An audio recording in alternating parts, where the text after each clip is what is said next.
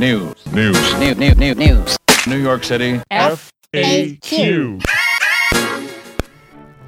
One of the most important links in the New York City transportation system is the Underground Railroad, the subways. Welcome to 2019 and fresh new FAQ. Chrissy and I are rested up and ready to roll with the intention of digging much deeper this year into the big topics and questions about New York. Alex Lynn is in Thailand studying Muay Thai through January, so we're joined for the month by guest producer and Mother Jones digital media fellow Jordan Gas Pore. Since last we spoke, newly re-elected Governor Andy Cuomo strapped on his hard hat, descended into the sandy-ravaged L train tunnel, crossing the East River, and emerged with a surprise new plan to avert the long-scheduled L apocalypse. It's part of what Cuomo says is needed to shake up what he's now calling the transportation industrial complex and give him more control over this train system. The governor, by the way, appoints the chair and a near majority of the board members of the MTA, which came up with the shutdown plan he's now effectively overruling months before it was set to begin and after years of study and preparation and even signed contracts for the work. So New Yorkers who moved to other neighbors or out of the city in, in anticipation of the shutdown are fuming in SOL, while nearly everyone else who relies on the L is cheering. In a grim 2016 video explaining the need for the shutdown, now unshut down, the MTA explained that toxic silica dust was one key reason the tunnel couldn't only be shut on nights and weekends. And the immediate question now is if that hazard or any other unforeseen one could derail Cuomo's plan, once there is an actual plan to consider in detail not just the announcement of one.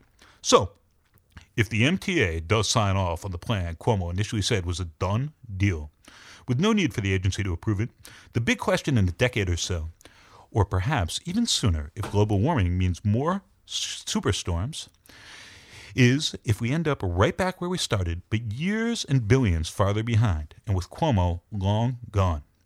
Joining us to talk about all this, as well as the state of public transportation here more broadly, are MTA board member Veronica Vanterpool, one of Mayor de Blasio's appointees to the board, and transit reporter Aaron Gordon, who puts out the indispensable weekly newsletter, Signal Problems. Later, you'll hear from reporter Victoria Bekiempis, um, taking you in the courts. And who knows what else? Don't change that channel. Good morning, everyone. I am inherently frustrated. I got down to my platform and it said next train, 12 minutes. So I got to wait a full 12 minutes and then got on the train, and there was a gentleman who was rearranging his life on the seats of the train whilst smoking a full cigarette. So uh, we stopped in between stations, so I was sort of stuck in the car. And then at the next stop, I went and changed cars. Aaron? Uh, my commute was smooth as a baby's bottom. Actually, I got here 20 minutes early and disrupted your breakfast. I started on the commuter rail line, got into the city. That part was relatively smooth until I got to the B train, which skipped the stop that I needed to get off and then had to come back up and rush here really quickly. It was my morning exercise. Oh, good. Well, at least you don't have to go to the gym. Thank you, Andrew Cuomo. Did they announce why your stop was skipped? No, Oh, that's unfortunate. yes. We'll have Well, I mean, even if they, I, I wasn't mean, but even if they that. did, it would just say. It's like, why do we have this intercom system? I mean, whenever I go to other nations, I'm always so impressed by their public transit. It's so clean. The intercom systems are clear, even if it's in a language I can't understand. So, anywho, I'm about to get off track. Harry, get us started. The trains, man. the trains. I so so I have, I have all my own little pet concerns. Um, the signage breaks my heart. Um, the countdown clocks, all that. But I think the thing that's really on people's minds right now is uh, is the apocalypse or the apocalypse averted and how we got here.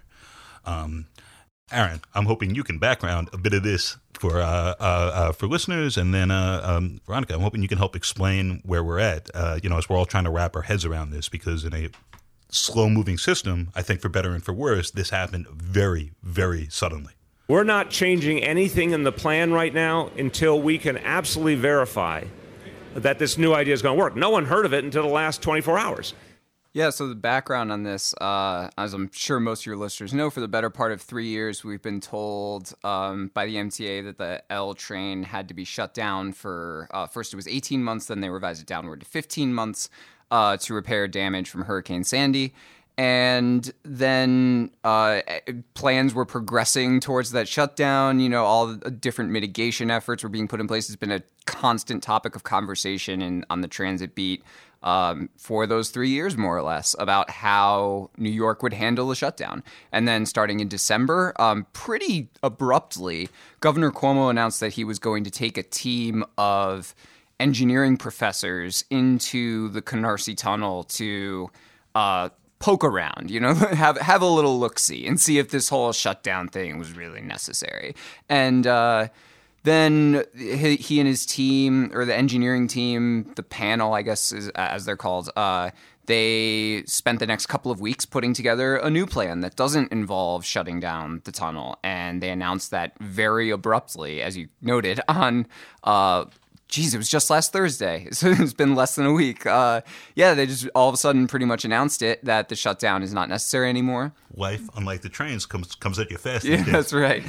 and uh, yeah, the MTA uh, or the uh, interim MTA chair, Freddie Ferrer, uh, pretty immediately, I think it was, said we accept these recommendations, which uh, really put uh, the MTA itself and New York City Transit in a bind about, uh, you know, they, they kind of had their hands tied to accept it immediately and roll with it. So yeah, that's kind of the background on it. And the since thir- the announcement on Thursday, I think transit reporters, Veronica can speak for herself, but I think the board too, and a lot of people within New York City Transit have been kind of scrambling to figure out what exactly this plan is, why it wasn't come up with before, um, if it's safe, if it's viable, and just kind of sorting through it all. So Sandy was 2012, right? So yeah. going up on seven years.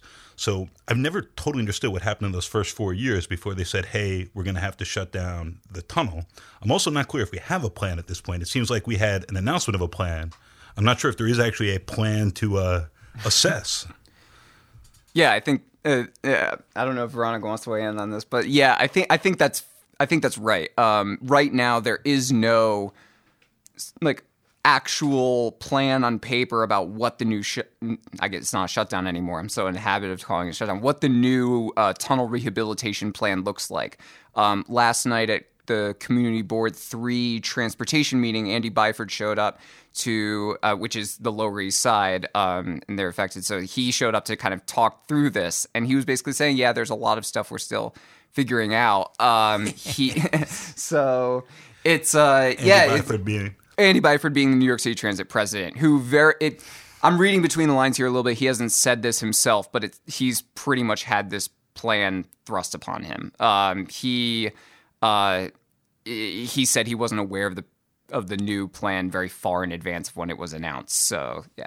So Veronica, let's let's just before you answer, let's just pretend it's the two of us talking, not on a podcast, and we've had a few glasses of wine.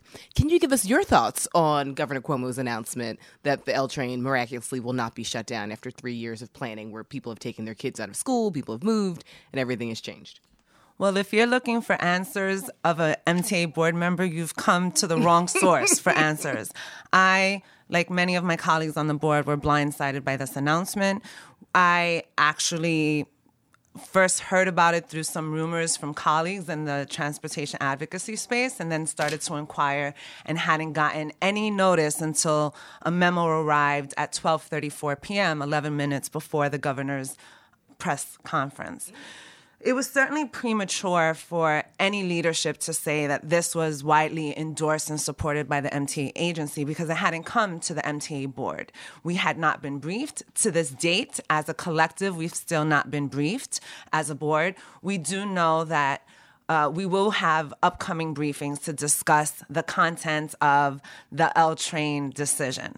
But as a collective, we've not received any additional communication from the agency other than that 1234 memo day of.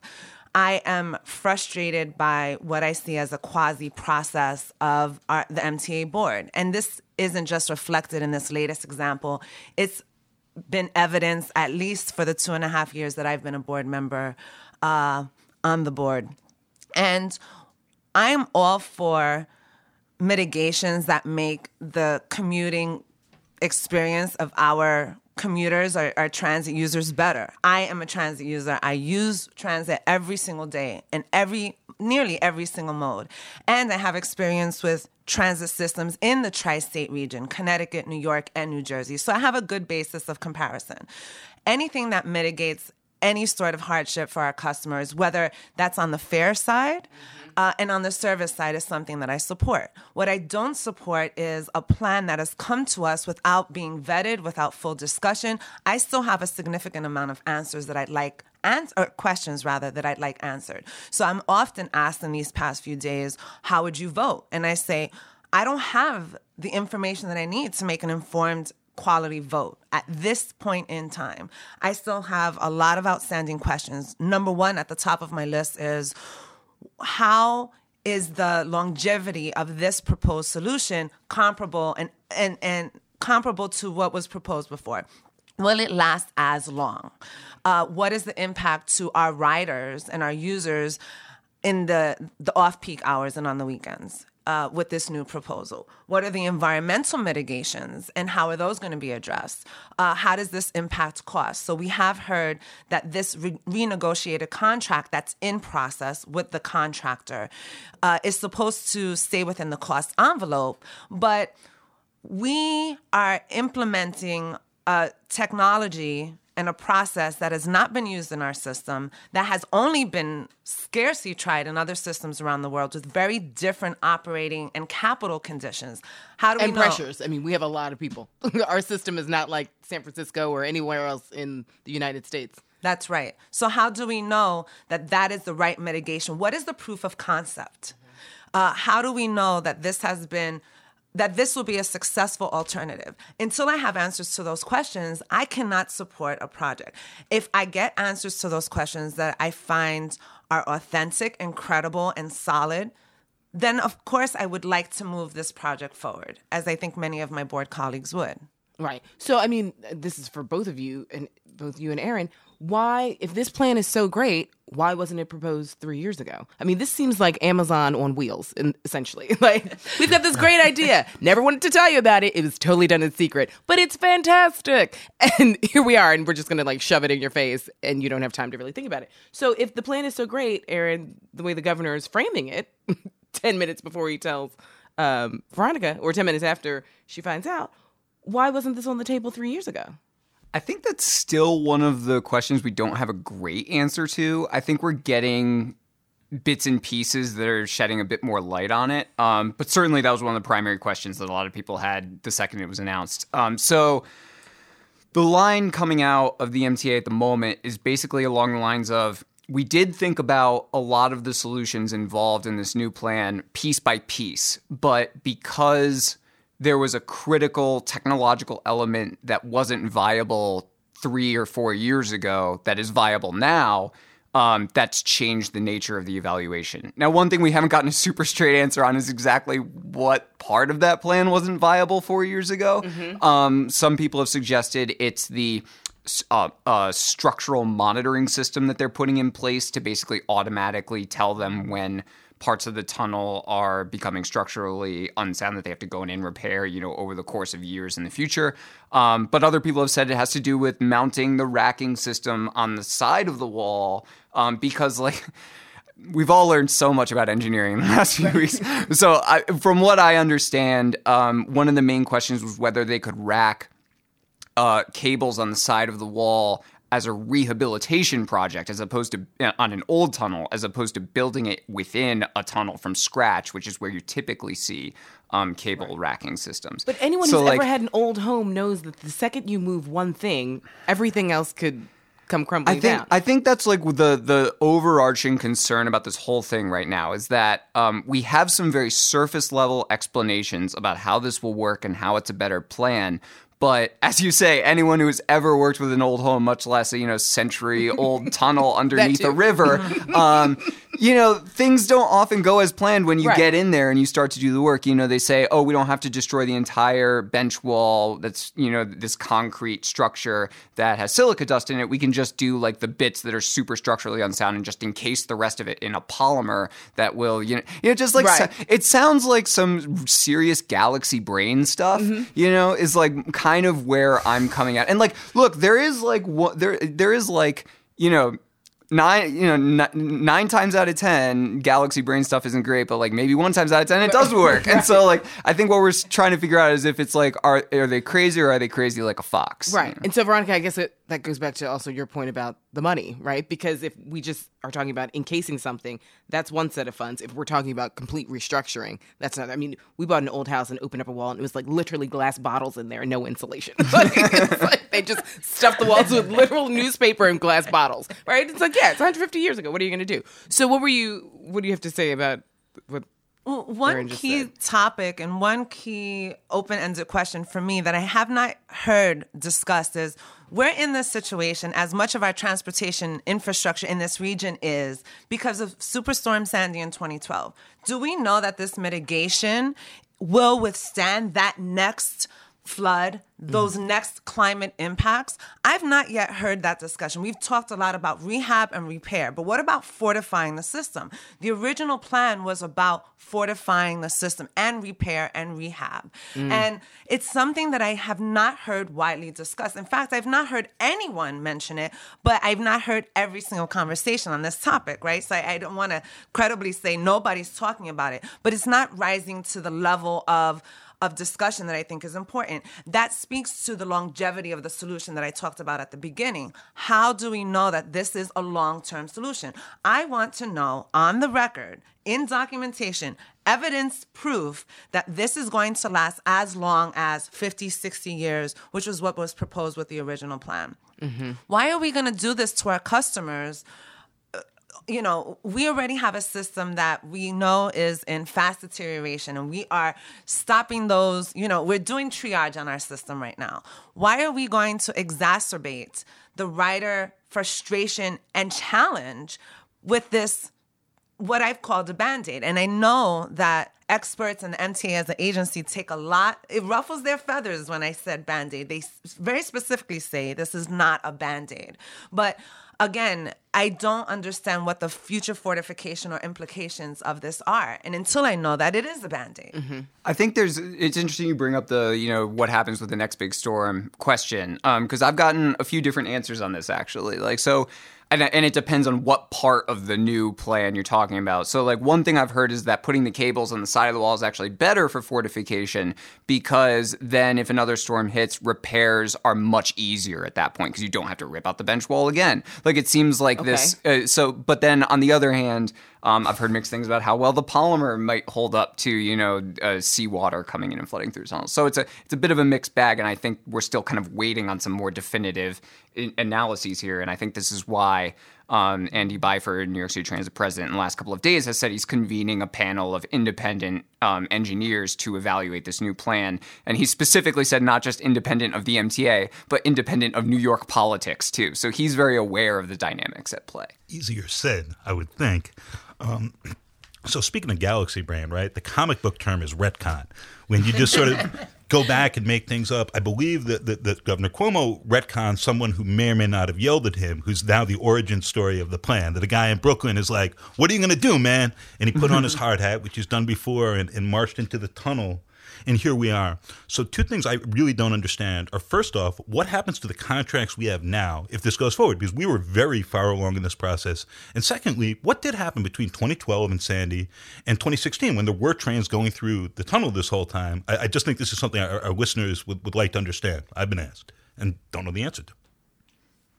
Well, I can answer the second part. Um, I don't really have an answer to the first part for you. I think, again, another thing we're still figuring out. Um, but in terms of what's been going on with the tunnel this whole time, um, so immediately after uh, Sandy hit, they did do basic repairs to the power system, to the signal cables, and other stuff that was damaged so that they could run trains back through it again. But they were temporary solutions. They knew when they were assessing the damage, they would have to do significant repairs, as they've done with other tunnels um, in the system. So, uh, most of them didn't involve full shutdowns. I think the Montague tube on the R was the only one that needed a full shutdown, but I could be wrong.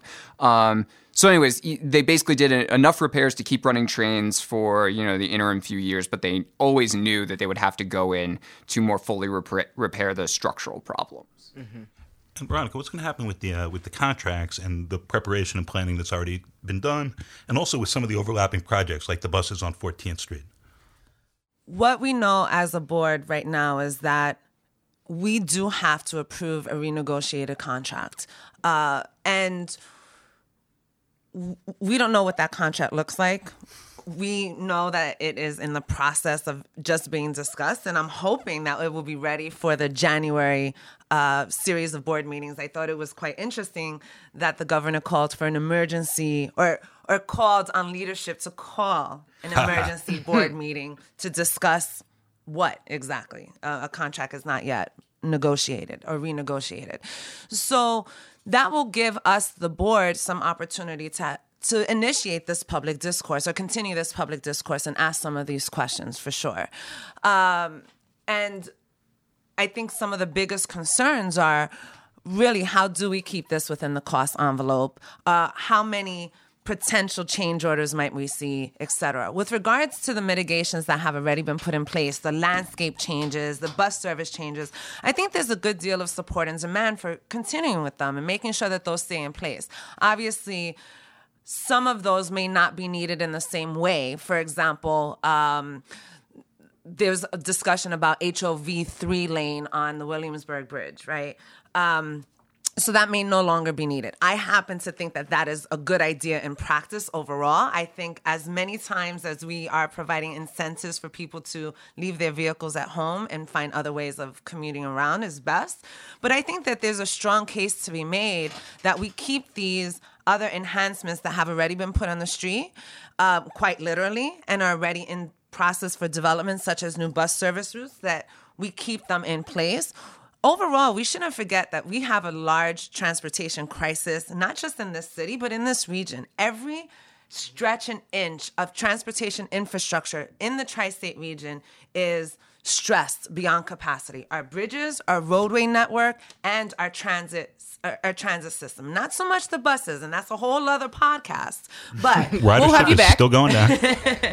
but buses do suffer from congestion on the streets, right? So we need to think that we have a transportation crisis and the mitigations for this one project are very much still needed to to address the this larger transportation crisis, this congestion, this um, lack of reliability and frequency and convenience that exists in mobility in this region. So, so Governor Cuomo, who has near control of the MTA and appoints the board, and a near majority of the, of the voting board members, uh, sorry, appoints the chair, and a near majority of the voting board members has said that there's a transit industrial complex. And you know, this is his third term now. So he's been in charge of that complex for a while. And he's also pointed, speaking of the tri state, to the Port Authority. Shout out to Chris Christie and Bridgegate and said, this is what we need. but wait, Harry, I thought Governor Cuomo said he wasn't in charge of the MTA. he, uh, he he goes he goes back and forth depending. But but do, do is there a transit, transit industrial, industrial complex? complex? Do we need uh, one person to sort of have control over the region, or at least the New York part of the region, or, or do we need some sort of a distance from politics and planning for, for this to work going forward?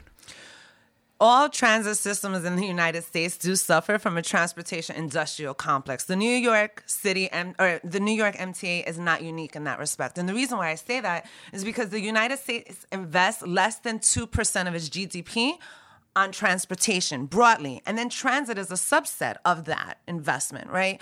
When you look at other countries, they are investing 10, 15, 18% of their GDP on transportation systems, including roads, bridges, and transit. When you have that level of investment, you're seeing innovation, you're seeing new technology.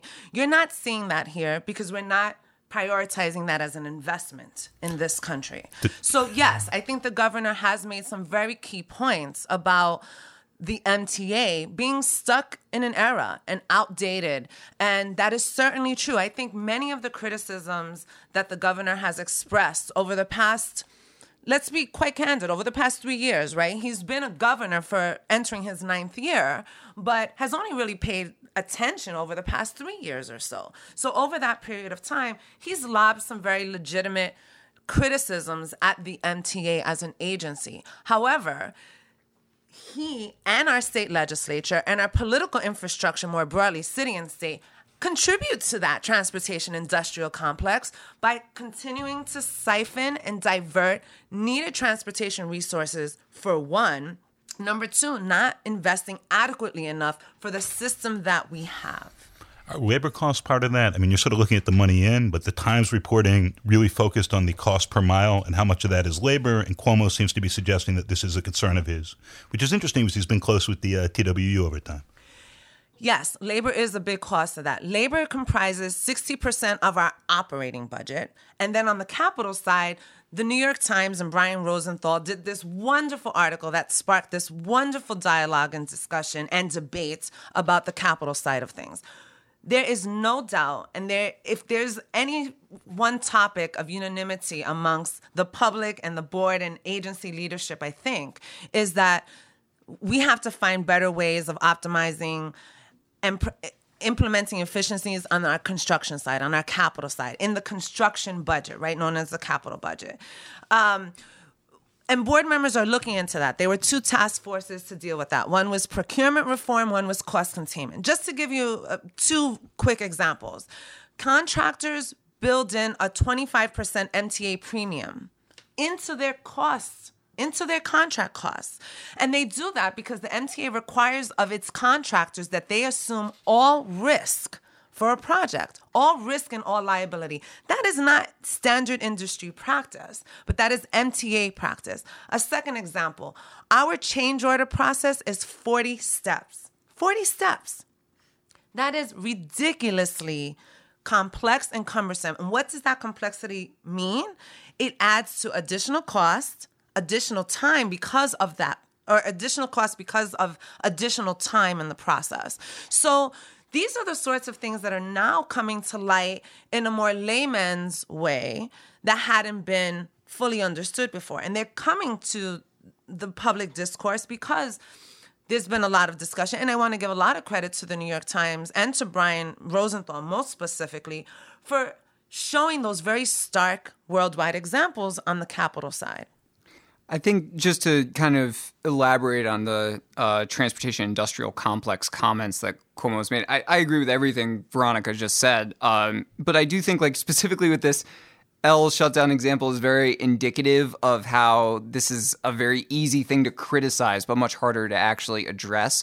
Um, so, as he's criticizing the transportation industrial complex, um, the MTA and Governor Cuomo specifically have been contracting and working closely with the very same engineering consulting firm that came up with the original plan to begin with, Parsons Brinckerhoff, which is now goes by an acronym that I can't remember off the top of my head.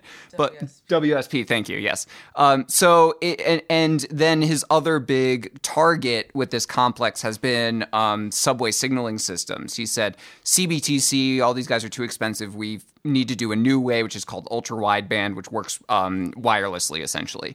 And if I can jump in real quick, just layman style, right? Yeah. Like if the signals are better, the trains can run closer. You have more trains. Your train is less crowded. This is more good. Reliable. But you also don't yeah. want the trains to run into each other. That's very important. Right. And and CBTC is an internationally recognized standard for what a modern signaling system looks like. And Cuomo said, no, it's not good enough. It'll take too long and too expensive. And this is just like a contractor racket, essentially.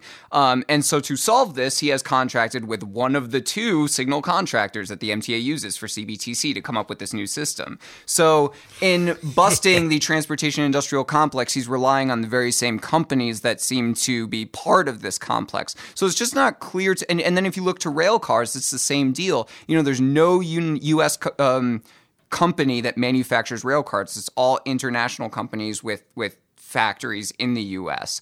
And so, you know, it, look, the MTA basically has you know like six different six to eight different railcar manufacturers who they can go to and typically only a few submit like serious bids and so it's like then you're basically juggling between the same two and three contractors um, for rail cars, which is another huge procure, you know um, purchase that the MTA has to make on a regular basis. So, anyways, it's very e- the point is it's very easy to say yes, there's a transportation industrial complex. All these contractors are rip- ripping us off. It's much harder to say okay, well, who do we get another subway signaling system from? You know, there just aren't that many companies doing that work. Should the governor be getting high now that he supports legalization with Elon Musk to figure this stuff out? Was that not how this plan came out? Right. right. Wow. Well, thank you all so much. Any um I just had a quick conver- a quick question for you Veronica about the board. Just because I think a lot of our listeners hear a lot about the board but they're not exactly sure. And we've heard lots of stories like no one on the board uses a Metro card, you know, no one on the board has ever taken a subway before. I mean, what are your thoughts on how do you get the New York public to better understand your role? Because it seems as though you all do hard work. However, there are a lot of decisions that seem to be made without the board's uh, input. This is the most thankless volunteer job in New York state. And I want to emphasize that it's a volunteer job. We as board members do not get paid. So I think that's an important clarification to make because I've sat in a number of hearings as a board member, but then I come from the advocacy community. So I was on the other side, in the audience, in the aisles, around, you know, on the other side of the dais, um, having the same advocacy conversations that I'm actually having as a board member now. So we do not get paid. Most of us, or a good number of us, do ride transit. I ride transit every single day. I know a number of my colleagues do. Uh, the structure of the board is this there's 17 board members and 12 votes. All of the board members are officially appointed by the governor, but they are recommended by different uh, jurisdictions. So, Governor, uh, rather, Mayor de Blasio has recommended four. He has four individuals, four votes on the board. Uh, the governor has recommended his own five. The suburban counties that are also served by the MTA, Nassau, Suffolk, Putnam, Dutchess, Orange, and Rockland, also have representation on the board. But it is often said and that the governor controls the MTA board because he has appointed directly as his chosen five individuals plus the chair of the MTA board. Now that's significant. Both the chair and the CEO of the MTA are appointed by the governor. Now, up until this recent uh, implementation of Joe Lhota, that was always one position, or has been one position legislated as such. Uh, and Tom Prendergast was both the chair and the CEO of the MTA. Now, it's significant that the governor appoints those positions, and every other transit system in this country, particularly our partner agencies, right? The Chicago's, the ones in Philly, Chicago, LA, San Francisco, Boston, uh, Philadelphia, they appoint their own chair.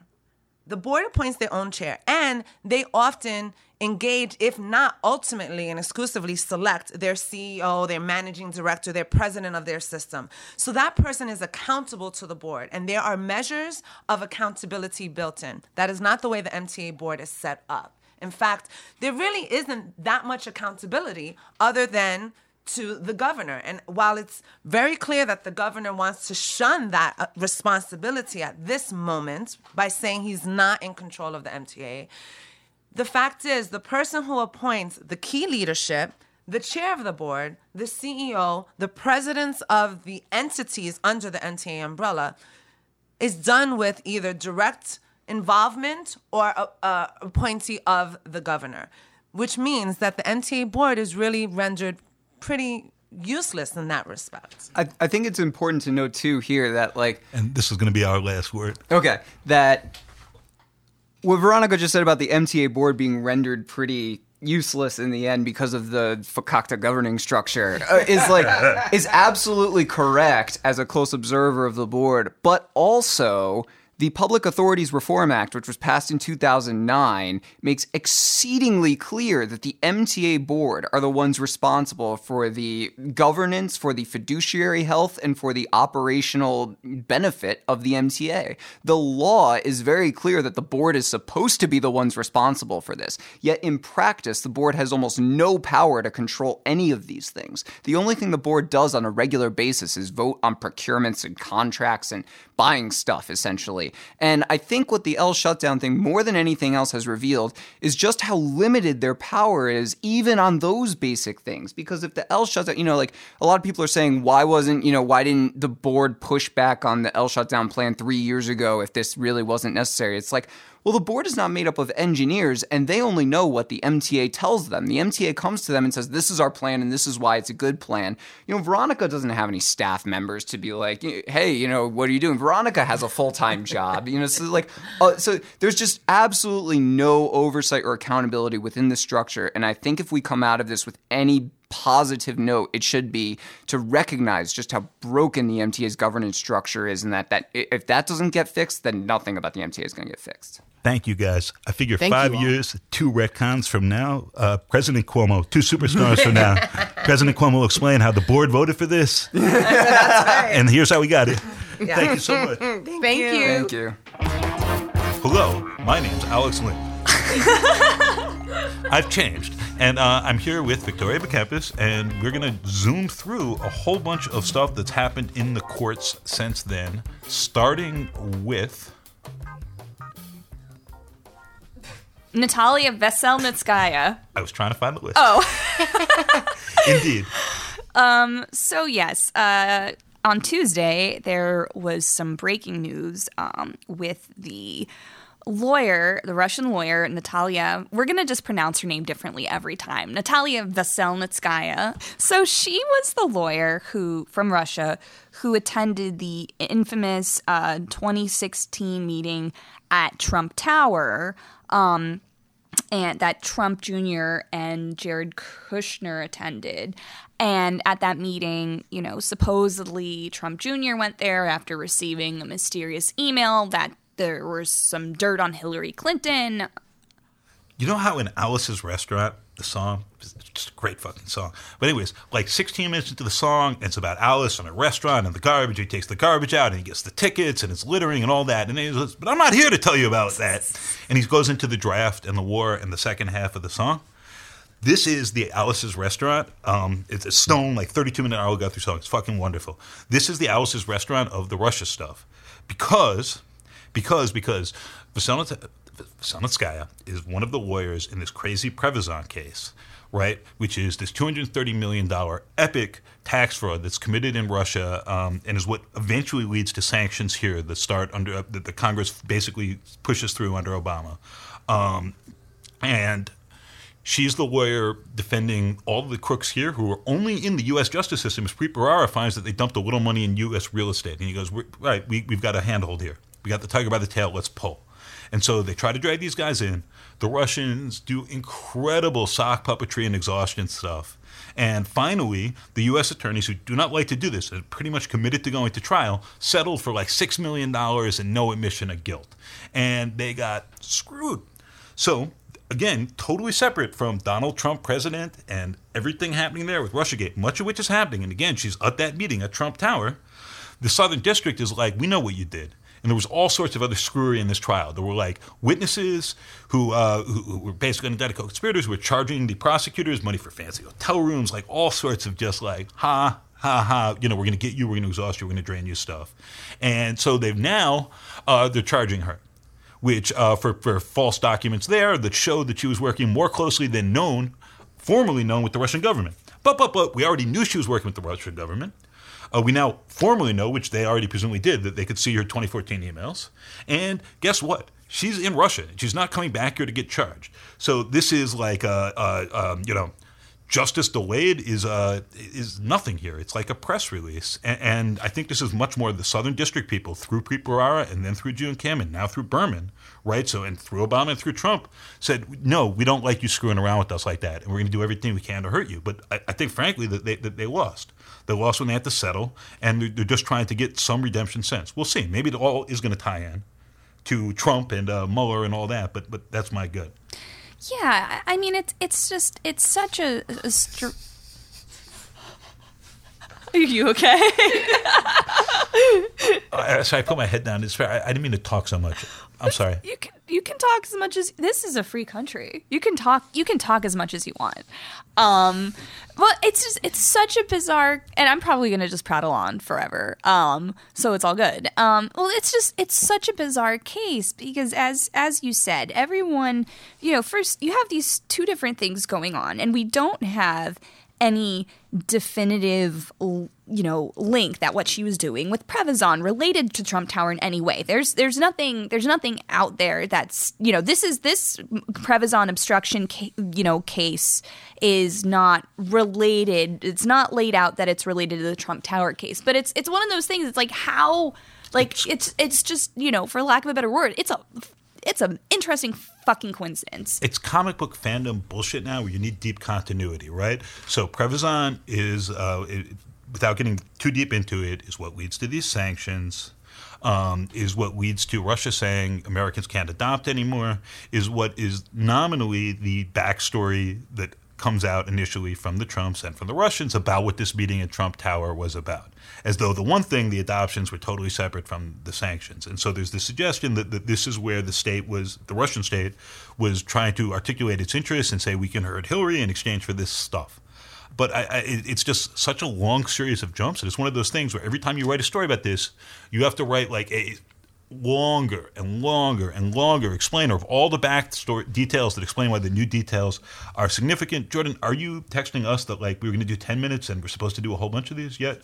So speaking of that, Harvey Weinstein, what's happening? Harvey Weinstein. Um, you know, if Alex were here, we would have like said "a" because we do that a lot when we get off track. A. Hey. Okay. Hi, Alex. Um, so yes, um, there were some court documents filed on Monday night that um, in. okay, so backing up, all of these cases involving Harvey Weinstein are procedural shit shows, for lack of a better word. There's a bunch of civil cases going on, um, allegations of sexual assault, misconduct, et cetera, et cetera, and then his Manhattan criminal court case. Um, so, in one of the civil filings, um, on Monday, lawyers representing him in one of these cases, the non criminal cases, um, said, hey, let's put these uh, civil cases on hold because uh, he's going to go on trial May 6th. Um, which this is the first time that an actual trial date has been floated. Um, which, you know, just to be perfectly clear, uh, trial dates change all the time. Even just regular hearing dates change all the time. And a spokesman for the you know New York State court system said that you know this is tentative and unofficial, um, but it is you know it, is interesting nevertheless to see that you know this information is coming up in a civil filing and trying to be used as a a reason to delay the civil filing on the grounds that oh well if I have to defend myself in civil litigation it's not going to give me a fair chance at defending myself in a criminal trial. Because a lot of stuff could potentially in the, the the theory behind that is a lot of information be it exculpatory inculpatory whatever whatever could come out um, in the exchange of documents in the civil litigation that you know in one way or another could you know somehow prevent Harvey from not saying anything that make effectively makes him look bad or you know good or you know potentially you know ruin the ju- jury pool. That's that's the argument in you know pushing for that and we remain confident, uh, despite the court's ruling today, that ultimately, um, at a trial of this case, uh, Mr. Weinstein will be uh, completely exonerated. Is he going to get off? Um, uh, uh, is he going to? you know that that's face- going to be the post headline if he's found not guilty you know that You're welcome, Post. Um, sorry, news. i'll take $50 for that It looks like the the, the, the legal proceedings against him are, are pretty well damaged at this point. Uh, that, that Ben Brafman has, has been chipping away at the criminal case. Like, what's his outlook at this point? I mean, it's so hard to say with stuff like this. Um, I mean, yeah, Brafman can bring up the allegations of inconsistencies, the alleged police misconduct, um, which the judge didn't buy. And so, it, you know, it remains to be seen, um, you know, what exactly, you know, is going to wind up in trial with some of that stuff. There can still be squabbling about, you know, what can be in and out of trial, even if it does start on May 6th. Um, so, So more Weinstein next week. There's no time to talk as planned about Jeremy Reichberg, the Merrill Briber convicted on the testimony of another admitted Merrill Briber. Shout out to Bill de Blasio, come back on the pod for bribing top cops. Even as the one top cop who was tried was acquitted, the others weren't tried. The mayor, of course, wasn't tried. So El Chapo, what's happening? So, you know, El, El Chapo is uh, going as it has been going um, in terms of, you know, the proceedings in the trial revealing more details about this massive drug organization, et cetera, et cetera. But um, some of my favorite stories uh, from the past few days have not been really about the meat of the trial itself, but about some of the colorful details in the trial. Uh, for example, There was the uh, seeming O.J. Simpson, if the glove don't fit, you must acquit argument. Um, as I understand it, um, one of El Chapo's lawyers, in questioning a witness, um, was trying to undermine proof that El Chapo was in a place that linked him to a crime um, because the shoes that supposedly belonged to El Chapo, you know, could not be proven that they were necessarily his shoes. If those aren't the shoes, get the fuck out. Yes, yes, and so yeah, yeah, and that that's my understanding in reading the, the, the coverage of that because I haven't you know been popping around doing courts things, haven't been you know Chapo you know every every day um, or anything like that. And then yesterday there was a story I believe it was in the New York Post about how El Chapo's beauty queen wife showed up to court with a Star of David necklace. Um, what or what were you? What story you you? Or was that the story you were thinking of? As one does. Yeah, I mean, why not? And, and then, according to the Post, was very mm-hmm. upset when people said that she might be Jewish and wanted to clarify that it had a different meaning for her. So, Yeah, I wonder. I wonder what the meaning was. linger into mystery. Thanks, Victoria. No, thank you for having me. Hey! Hey. Thanks for listening. Professor Greer is going to take us out in her best Andrew Cuomo voice. I really need to practice, Harry. Um, maybe maybe the next time we have a transportation episode when we talk about buses, I can I can get my Andrew Cuomo. Right now, it's coming off as like Mayor Quimby from The Simpsons, and so uh, I'll spare our listeners. Perfect, but imperfect. Right. so, FAQ NYC is supported by a grant from Civil, a blockchain company aiming to reshape the business of news, and by listeners like you. We recorded this week at Alex Lynn's rent stabilized apartment and are headquartered at the McSilver Institute for Poverty Policy and Research at NYU, where we'll be recording for the first time next week. Thanks to Veronica Vanterpool of the MTA board and Aaron Gordon of the Signal Problems newsletter. Subscribe now. And we also want to say a special thank you to our producer, Jordan Gass-Poore', and assistant producer, Samantha Gatzek. Remember, if you have to ask, tune in to the FAQ for some answers. Review us on iTunes and reach us on social media to discuss it all. The FAQ. News. News. New, new, new, news. New York City. FAQ.